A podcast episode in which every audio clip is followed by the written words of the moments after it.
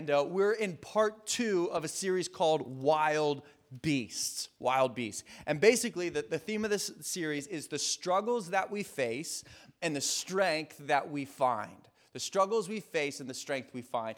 Basically, we're talking about temptation. We're talking about the things that want to draw us away from God's plans and purposes for our life and into something far less than God's best. That's the idea that there's so many things fighting for our attention, so many things fighting for our life and for our focus and for what we think matters, and all of these things. And, and there's this reality that as we follow God, there's gonna be temptation drawing us away from God and into lesser things. And so we're trying to learn how to combat those things, how to fight against temptation. Last week, we basically opened up the conversation uh, by talking about who or what uh, temptation comes from.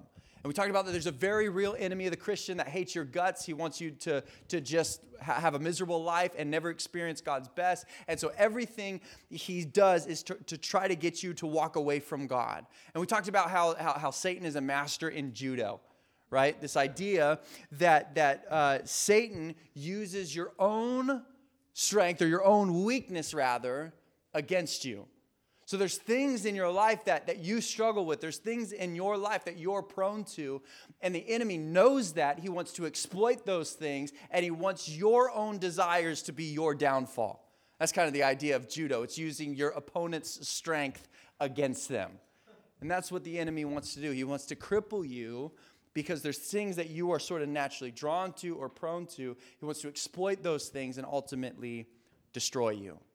So now, tonight, as we continue the conversation, we're, we're going to get a little bit more specific, a little bit more practical, and talk about some temptations that we may face. And I've titled this message, if you take notes, Take the Exit.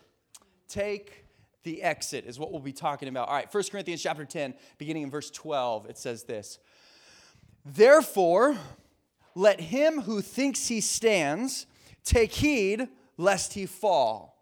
Then he says, No temptation has overtaken you except such as common to man, but God is faithful, who will not allow you to be tempted beyond what you are able, but with the temptation will also make the way of escape that you may be able to bear it. And then he says in verse 14, Therefore, my beloved, flee from idolatry. Flee from idolatry. Let's pray together and then we'll talk about it. Father, we thank you again for your word. We ask that you would speak to us now that you would be our teacher. And Lord, you would help us as we talk about temptations and the struggles that we face. God, we, fought, we pray that you would give us the strength that we need to overcome it. And Lord, all of us in this room, we can relate, we can identify to this reality of temptation, being drawn away from the goodness of who you are and the goodness of what you have. So, God, give us strength. Help us to identify the things that where we're weak so that we can find strength in you. In Jesus' name, amen. Take the exit. That's a phrase that um, Siri will often shout if you've got her open in the maps when you're driving. And the, the thing about her, I don't know if you've noticed this, it's always, if you drive, if you don't drive, you probably have never noticed this, but if you do drive and you've got the maps open and you're following her gu- guidelines and you hear her say, take the exit, usually it's a little bit too late.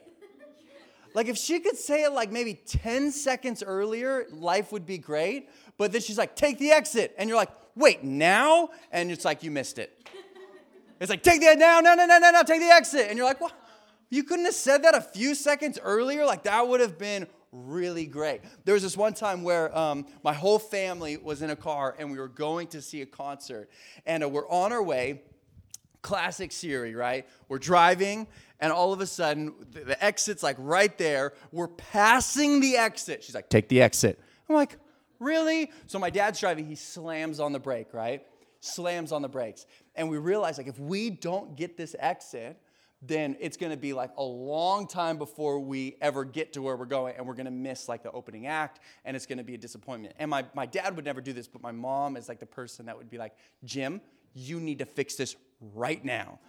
So so he slams on the brakes and no lie we're in the middle of the road. Kids do not try this at home or in your car or anywhere else. He puts it in reverse and backs up like like a football field length. Like he missed it like big time, you know what I'm saying? he puts it in reverse on the highway and re- like pu- reverses it all the way back and he's just like I swear if I get a ticket, like he was like so just I don't want to do it all the way back till he gets to the exit like so slow, you know, like turns it over and then books it and takes the exit. And we get there, we see the opening act, we see the band. It's amazing. The idea is the shout is take the exit, and right here, right now, no matter what, you need to get off. And the reason I bring that up is because the Apostle Paul, as he writes this portion of Scripture, is kind of that is the imagery a little bit. If he could drive and if he had Siri and there were freeways, that is the imagery a little bit that he's trying to explain. He's saying, when it comes to temptation, there is an escape. You have to take that escape. And no matter what it takes, no matter what it costs, whatever you can do to take that exit, if it's put it in reverse on the freeway, backing up 100 yards in order to take the exit, he's saying, take the exit. You, you got to find a way to get out of whatever that thing is that's pulling you away from God and into something that is ultimately harmful to you and will keep you from experiencing the thing that God has for you.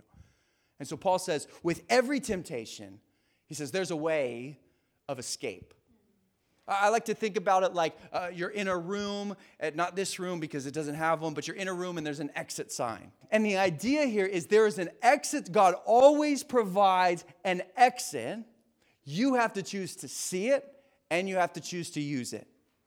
You have to. He says that, that there are temptations that come there are temptations that come, and there is an escape. You can overcome your temptation. He literally uses the word, he says, No temptation has overtaken you. That idea there is to sort of grab hold of or to, to overcome or to overtake where you are now crippled by this thing. And he says, No temptation has tackled you to the ground except for that which is common to man. And then he says, But with every temptation, there is always a way to escape. Now, what I want you to notice in this text is that he uses this phrase, common to man. He says, No temptation has overtaken you except for that which is common to man.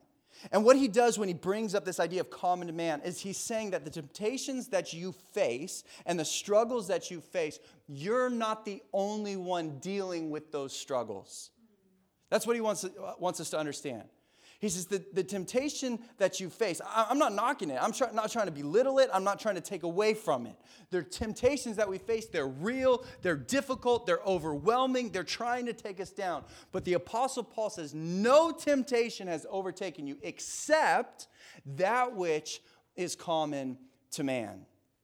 He's saying, and in the text leading up to this, basically he brings up a case and he says that every time the nation of Israel or the people of God have found themselves in a difficult situation, God always provides a way through it and a way out of it.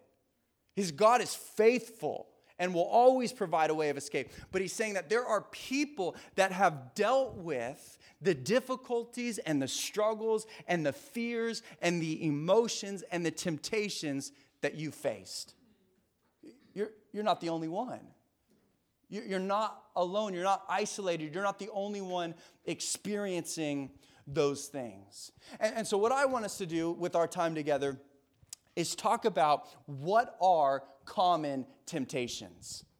What are common temptations? He says, No temptation is overtaking you except for that which is common to man. In other words, other people deal with the same temptations. So, what I want to do is, I want to break down four temptations that I believe are common to man. Four temptations that probably all of us can identify with. I was thinking about this, and earlier in the week, I was thinking about maybe breaking it down between like temptations that are common for men and temptations that are common for women. And I asked Hannah, like, hey, what are, what are some things that are like regular temptation? And she gave me really great feedback. But as I was thinking about it, I was thinking, let's just go things that are common for all of us. Temptations that we, as a human being, you struggle with. Well, what are some of the temptations that are common to men? The first thing I wrote down, if you want to write this down, is pride. A temptation that is common to man is pride. Now, pride, to basically put it as simply as possible, is to, tr- to put trust and confidence in our own power, ability, and resource. Pride is to say, I don't need anybody else, I can do this by myself. Pride is saying, I can, I can find solution, I can find strength, I can find whatever it is. I'm putting trust and confidence in my own power or my own ability or my own resource. It is a self dependence and reliance. It's saying, I don't need your correction. It's saying, I don't need your help. I don't need your input. I don't need your thoughts on the matter. I couldn't, quite frankly, I couldn't care less. I'm going to do it my way. And pride elevates itself, elevates the person over everybody else and says, Do you know what? I'm good up here. And I'm going to look down my nose at everybody else, but I'm doing just fine and I don't need you. And pride, what it does is it creates an individualism in our world and an individualism in our hearts. Now, when I say individualism, I'm not saying don't be unique. God has created every single one of you to be unique. But what I am saying is don't be alone. God wants you to be unique. God has created each and every one of you unique, different from the person next to you, with different interests and, and abilities and hobbies and goals and dreams and plans and purposes. All of that. God has made you unique, and you can be unique, just don't be alone. Our world today so often is created this culture, this world of individualism. Nobody needs anybody else. Do it your own way. Don't ask for help. In fact, we live in a world where, where it's at times offensive to get help or to offer help. How dare you offer me your help? I can do this. I know what I'm doing. I'm in control. I'm in charge. I have this. And it creates pride in our hearts says, I don't need anybody else. I'm just going to figure this out. I'm just going to get through it. I'm just going to find my own way. And I believe this is why we have so much doubt and anxiety in our culture today. The reason is because we look at it and we say, I have to figure this out by myself. The problem is, I can't figure it out by myself. So now I'm overwhelmed by my situation because how could I, one person, with my abilities, with my knowledge, with my experience, actually be able to overcome those things? And what happens is we feel completely alone. We feel like we have to conquer whatever it is in our life by ourselves. Therefore, I'm stressed, I'm overwhelmed, I have doubt, I have anxiety, and I can't do it by myself. We're overwhelmed because we feel like whatever it is we're facing, we've got to do it by ourselves. And that's created just by pride, saying, I don't need anybody else. But the reality is, you do need somebody else. And we all feel like we have to do it on our own. And we're too weak to do it on our own, but we're unwilling to get help and it causes anxiety. But I also think that this pride causes doubt in God. And what I mean by that is I think so many of us, we've had doubts about who God is, or we have doubts about what God's like, or we've even had doubts about the abilities of God or the strength of God. And the reason for that is we find ourselves in situations that we can't overcome we try on our own to overcome those situations. When we try and fail, we project that onto God. And now we say, God didn't help me in my difficult circumstance. When the reality is, is we try to do it on our own. And of course we failed. Of course we couldn't do it. And now there looks to be like there's a hole in God. But the reality is you didn't turn to God. You tried to do it yourself and failed. And now God looks like he failed. And so there's all these doubt. We have doubts in God, we have doubts in other people, we have doubts in ourselves. And all of it, I believe, stems from an unwillingness to simply turn to God and to other people for help. Let me tell you, when it comes to temptation, one of the things the enemy is going to want to do is to make you think you have to get through it alone. To make you think that you're the only one that struggles like that, you're the only one that feels that way. You're the only one that has that desire. What he's doing is he's puffing, puffing you up with pride making you think that I have to get this on my own. You can't get it on your own. You can't do it on your own, but you force yourself to be alone, and we try and we try and we fail. It's pride, and it's common to man. The second thing I would say was common to man is lust. Lust. Lust is uh, basically a desire or a craving for what is forbidden. Desire or craving for what is forbidden. Now, let me say right off the bat desire and craving, not bad things. Not bad at all. To have a desire for something. Like, I deep down have a desire, and I'm not just talking about like a desire for fast food or a craving for fast food. Like, that, that, that's its own set of issues that we need to pray about. Like there's that time, it's usually late at night, and you're like, what? How come all I want is a double cheeseburger from McDonald's? And like I've been good all day, and I've been eating right, and I've been exercising, but it's 11:30, and I'm telling you what, a Big Mac will hit the spot. It's a different, different set of desire and cravings.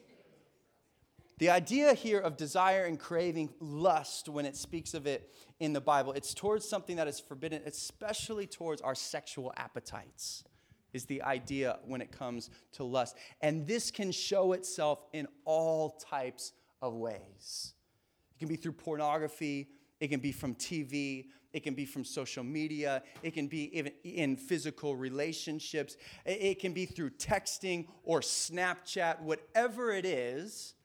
What it is, is it's this deep desire for something or someone that is forbidden. Forbidden uh, primarily because uh, check the second finger from the left on your left hand, and for most of y'all, there's not a ring on it.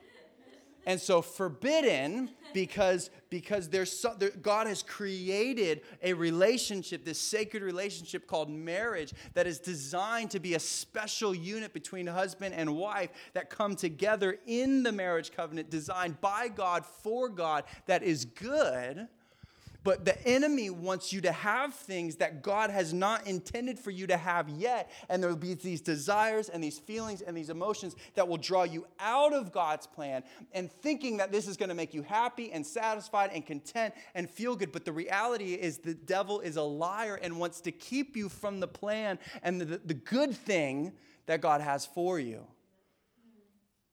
And the enemy will, will pull on these desires, will, will pull on these things in a setting and a context that is not the way God intended it. Let me tell you, having desire is good.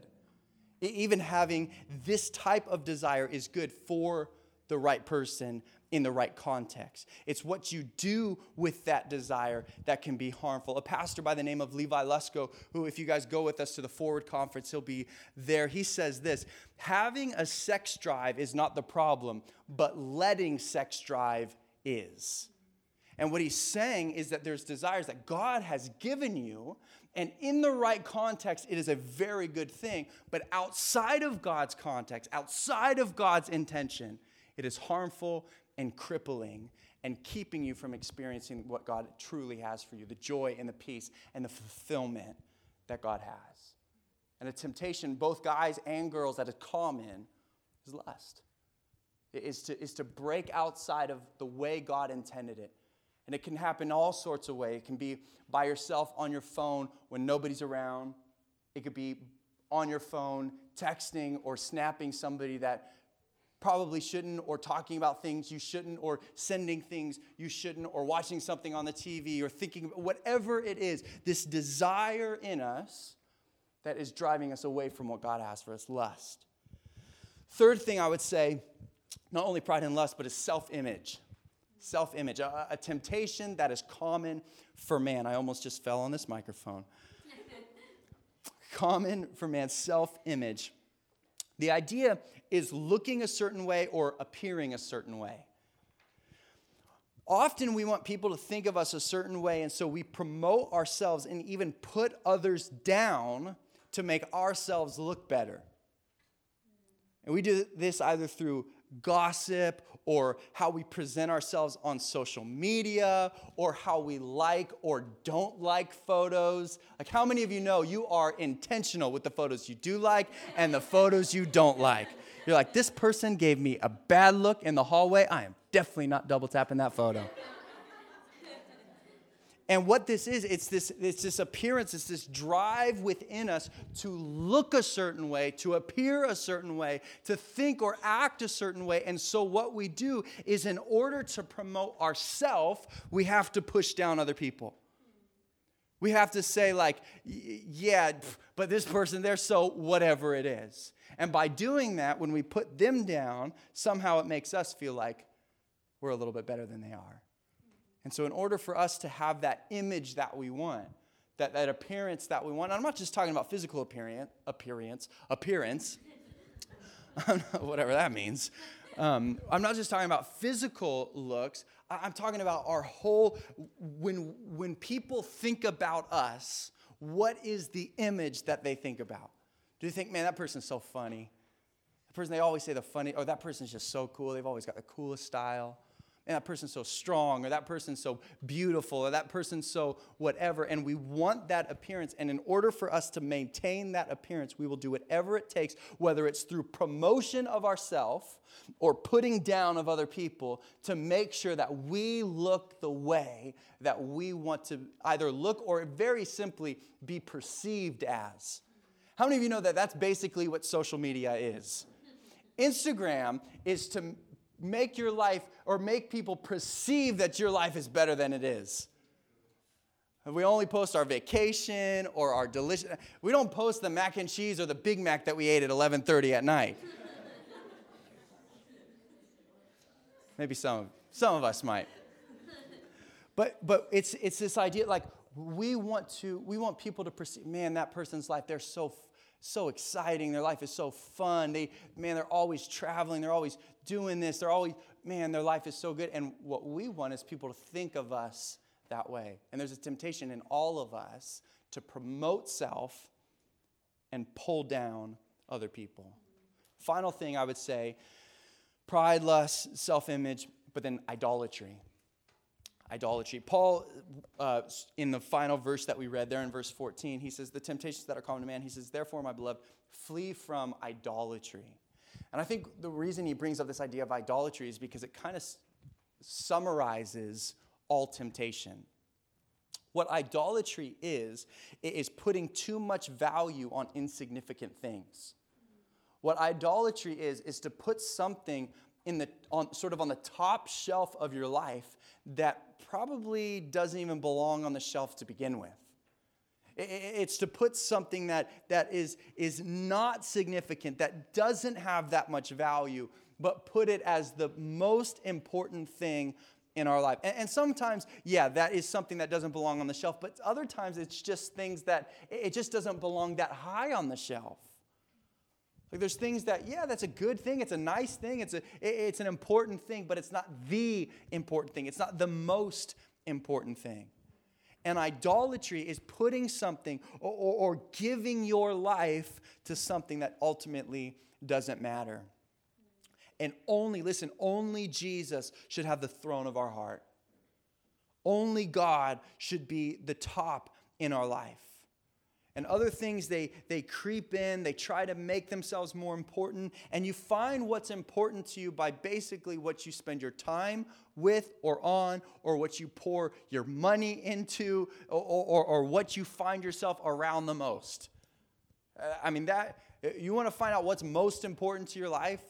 Like check your screen time history on your phone. Golly i just set that up recently. Worst decision of my life I'm like, it's like you've been on the phone for 80 hours today. I'm like, how is that even possible? How did I do that? And, and you find like this, this is what your value is. And so, what we need to do is make sure that God is first in our life. Idolatry is putting things in the wrong place. And I love what Paul tells us how to deal with idolatry. He says, Therefore, my beloved, flee from idolatry. The idea is book it. The idea is, is to use the illustration from beginning, is to put it in reverse and to floor it until you get back on the right exit. Is to go, I am, I am heading in a direction.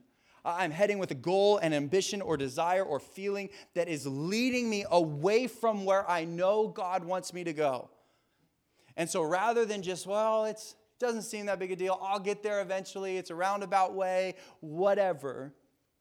No, the, the Apostle Paul and God would say to you, no, put that thing in reverse.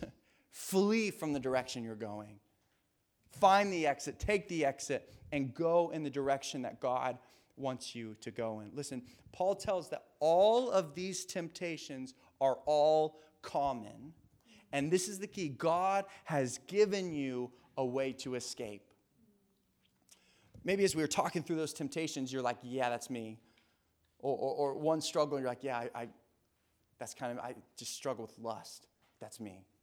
Or, or it's, yeah, I just, self image, I'm, all I can think about is how people perceive me. I can't walk into a room and not feel like people are looking me up and down and thinking about my outfit and thinking about if my smile's right or thinking about if, if I'm saying that, or I walk away from a conversation like, oh, I'm so stupid, I can't believe I said that, and, and, and I'm just obsessed with self image, or, or it's pride, I don't need anybody, and I'm by myself and I'm gonna get through it, and I'm gonna, or it's idolatry, and I've got this thing in my life. Whatever it is, God has given us a way to escape.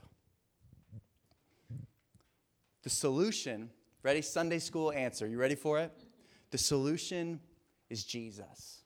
The solution is Jesus. You can write this down. This is the key right here. This is, this is the message. This is what I want you to understand. As your satisfaction with Jesus increases, your desire for these temptations decrease. As your satisfaction with Jesus increases, your desire for these temptations decrease. Worship team, you guys can come back up here. I'm closing. This idea of, of satisfaction with Jesus is to be so content and so fulfilled and with what God has for you that the desire, the feeling, the draw, the, the, the, that, that longing for things that are outside of what God has for you, it just begins to melt away. It, begins to disappear. I've heard it said a long time ago, I think probably when I was around your guys' age, I was at a camp. And uh, they were talking about how the problem so often when it comes to overcoming just things that we deal with is we get focused on the thing that we deal with. What I mean by that is we like we go home and we're like maybe our thing's pride, like we're too prideful and we're, we're always thinking about ourselves. And then we go home and we think about, okay, how can I overcome my pride? What, what do I need to do? What, what is my plan? How am I? And, and what's it's all about me, me, me, me, me, me, me. And so we're still find pride even when we're trying to deal with our pride. It's like all about me still. And, and what they told me at this camp was it's maybe spend less time thinking about what your temptation is and spend more time thinking about who Jesus is. And if you find yourself just with Jesus and around Him and in the things that He has for you, and reading your Bible and praying and talking with other Christians and in worship and in church and, and doing the things that God wants you to be doing, what you find is those temptations, they begin to melt away because you're, begin, you're beginning to become more content with Jesus. Like, yeah, this is. He's who I need. This is what I want. This is where all of these desires, they're pulling me away, and I just need to focus on Him and His plans and what He has for me. But listen, when those temptations come, they will. Probably, I, bet you tonight you guys will walk out the door, you'll go home. Before you lay your head on your pillow, there'll be some sort of temptation. It'll be, it'll be like, that person, they, they don't even like your last photo. Ignore them, just be a jerk. or, or, you'll get in bed and you'll think about that thing and you'll be like, ah, oh, I can't get it out of my head. And pretty soon your mind's going all, all sorts down these rabbit holes thinking about things you probably shouldn't be thinking about. Temptation, right? Now, again, we talked about this last week. Having temptation, being tempted is not a sin. The devil wants you to think that being tempted is a sin. It's not a sin. All of us, are, Jesus was tempted and yet without sin. So you can be tempted. It's what you do with that temptation. It's how you, it's how you look at that temptation. It's how you either long for that temptation or act with that temptation. So we're going to deal with temptation. The key for us is to take the exit, is to learn to get out of the situation. This week I was, uh, I think it was Sunday after church, Hannah and I w- went up to the beach and uh, I went surfing, and the waves were really small. It was a beautiful day. Sun was out. Like up until this point, I'd been wearing a wetsuit whenever I'd surf. The water, I mean, it's still kind of cold, but the sun was out. I'm like, I got to go in trunks. Like, it's just too nice to not be in trunks. You know what I'm saying? It's just one of those beautiful days. So I paddle out. The waves are small. It's like maybe waist high.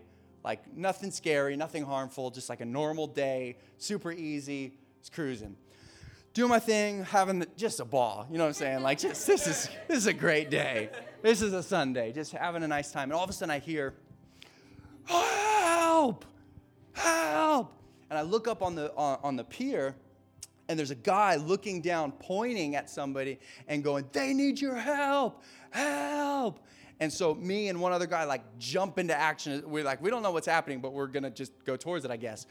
And so we just start paddling as fast as we can over. And what we realize is that there's three kids that had gotten swept out a little bit because it got deep really quick. And they're really quickly getting deeper and, and they can't swim that well. And they're struggling. One kid's by themselves. And then the older one had decided that he was wanted to be the hero and he tried to help his little brother whoever it was but then his little brother panicking was like pushing him down. And so him trying to be the hero is actually in the worst situation because his brother's like freaking out pushing him underwater. So we paddle over as fast as we can and the one kid that was by himself jumps on the board and then the other two the ones that i was right next to them and i put my board out to him but he wouldn't get on the board he, he was just too freaked out to get on the board. He was like, I help, help, help. And I'm like, buddy, get on the surfboard. like, just grab onto the surfboard. You'll be good. And he was freaking out. He wouldn't let go. And finally, we got them both on the surfboards. We separated them and got them on the surfboards. And we're able to just, I mean, I was literally walking into the beach. Like, it wasn't that deep, it wasn't that scary. It was like maybe this deep. I've got them on the surfboard, just kind of walk, walking them in. And in this moment, they're, they're terrified for their life, right? They think this is it. The kid's like, the kid's like, I was trying to help my brother. I'm like, dude, you did great. Like he was, I was like, he was just, he was just panicked. He didn't know what to do. Like you saved him. Like, good job. You did great. and he's like, I did. I'm like, yeah, you literally, it was really good. but we, we I, I pushed him in and just got them to the beach and they like ran off like all right we're good ran up to their parents. I don't know where their parents were what, what was happening but it's like all right. So we paddled back out but just thinking about like the surfboard's right there they're drowning brother's pushing him down he's freaking out and it's like just let stop and grab onto the surfboard. Just hold on to it and i will i will push you to the beach. It will be over. You'll be fine. So let go grab onto the surfboard let's go to the beach and in art, like we look at it like, duh, just grab on the surfboard. and yet, so often, so often, there we are in temptation. There we are being drawn outside of the plans, outside of the goodness of God, into something that, that is harmful, into something that's dangerous, into something that, that, that will keep us from experience all that God has for us. And God's there like, buddy, just grab onto the, just grab on. Just take the exit. Here's the way to escape. Just turn to me, look at me, hold on to me, trust in me, go in my direction, and you will overcome. There is a way to escape. But how often do we ignore God's escape route, ignore God's exit plan? We get so focused on the thing that's tempted, we end up falling into temptation when God was there the whole time saying, just grab on, just hold on, just turn to me. Let me tell you, whatever your t- temptation is, whatever your struggle that you face is, there is strength in God. You've got to turn to Him. Man, I, I, I would say maybe put this verse to memorize. To memorize. Memorize this verse. Whew, the band needs to play soon. Memorize this verse. Maybe you feel that temptation and say, Do you know what? No temptation has overcome me except for that which is common to man with every temptation, because God is faithful, there's a way of escape. Just say it. Just think about it. God has, God has given me, He's provided a way for me to escape. Now, I know I said I'd let the band play, but I just want to end with one little encouragement. Is that okay? One little thought will be done, I promise. Some of us here have failed time and time and time and time again when it comes to temptation. And for many of us, we can say, yeah, it's one thing. Like every every time this temptation comes knocking on my door, I will open the door, welcome them in, say, like, let's have a party. Let me tell you that God loves you even when you fail, that God will still show up and give you that wide open exit sign, that wide open, hey, here is the way you should go. Every time God is there, God still has a plan for you. God still wants to help you overcome. And just because you failed before does not make you a failure. God still loves you. God still wants to help you. God's still faithful to you. He doesn't change his, his mind about you. He, he doesn't, his opinion about you doesn't vary or change. One of my favorite verses says that while we were yet sinners, Christ died for us. He, he knew what he was getting when he died for us. He knew that we were sinners and failures, and just because we've said yes to him doesn't mean that every time we'll say no to sin. We'll still struggle, and yet God's still faithful. God still loves you and He still wants to help you overcome whatever that is that you're dealing with. But with every temptation, there's a way to escape.